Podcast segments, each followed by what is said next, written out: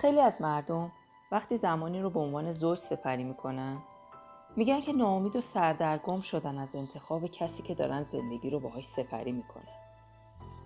زمانی که ازشون دلیل و جویا میشیم بدون مشکل لیستی از موارد عنوان می‌کنن. به طور مثال میگن خیلی وفادار به خانواده آزاردهندشه.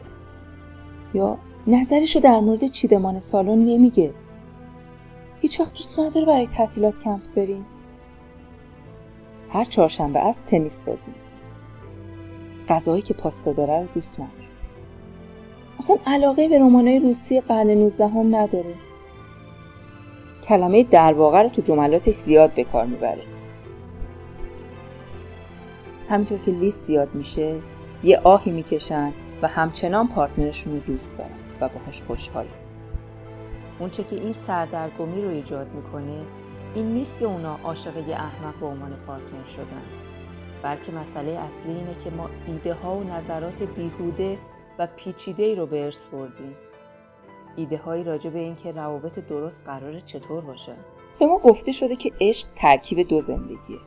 ما انتظار داریم که زوجای عاشق باید توی خونه زندگی کنن.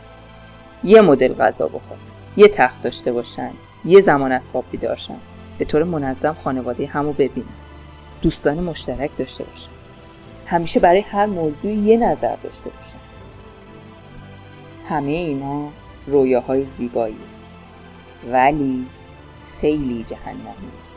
چون بار غیرقابل تحملی از توقع ایجاد می‌کنه که پارتنر ما هر زمانی که انتظار داریم در کنار ما باشه. اگر نه دیدگاه دیگه هم وجود داره. روابط نیازی نیست پیچیده و جاه طلبانه باشن.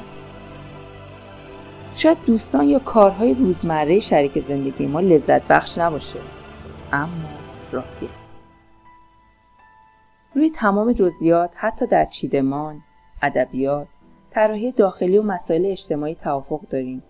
حتی اگه هنوز هم احتمالا احساس تنهایی و ناتوانی می‌کنیم.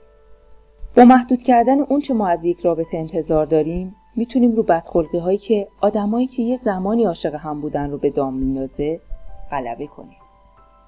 رابطه خوب و ساده و در عین حال بسیار رضایت بخش ممکنه به یه حالت حداقلی ختم بشه. ممکنه زیاد با هم معاشرت نکنیم. به ندرت با خانواده همدیگه روبرو بشیم. ما ممکنه حتی با هم زندگی نکنیم و فقط دو بار در هفته همدیگه رو ملاقات کنیم. حتی سوالای زیادی در مورد زندگی جنسی همدیگه نپرسیم. اما وقتی با هم هستیم بسیار خوشحالیم. چرا که در حضور کسی خواهیم بود که می‌دونه چطوری مهربان آسیب پذیر و فهمیده باشه. پیوند بین دو نفر می‌تونه عمیق باشه. با ساده کردن و روشن کردن اینکه رابطه چیه خودمون رو از درگیری های بیش از حد پیچیده رها کنیم و رو نیازهای اساسی تمرکز کنیم. مثل همدردی دیده شدن و درک شدن.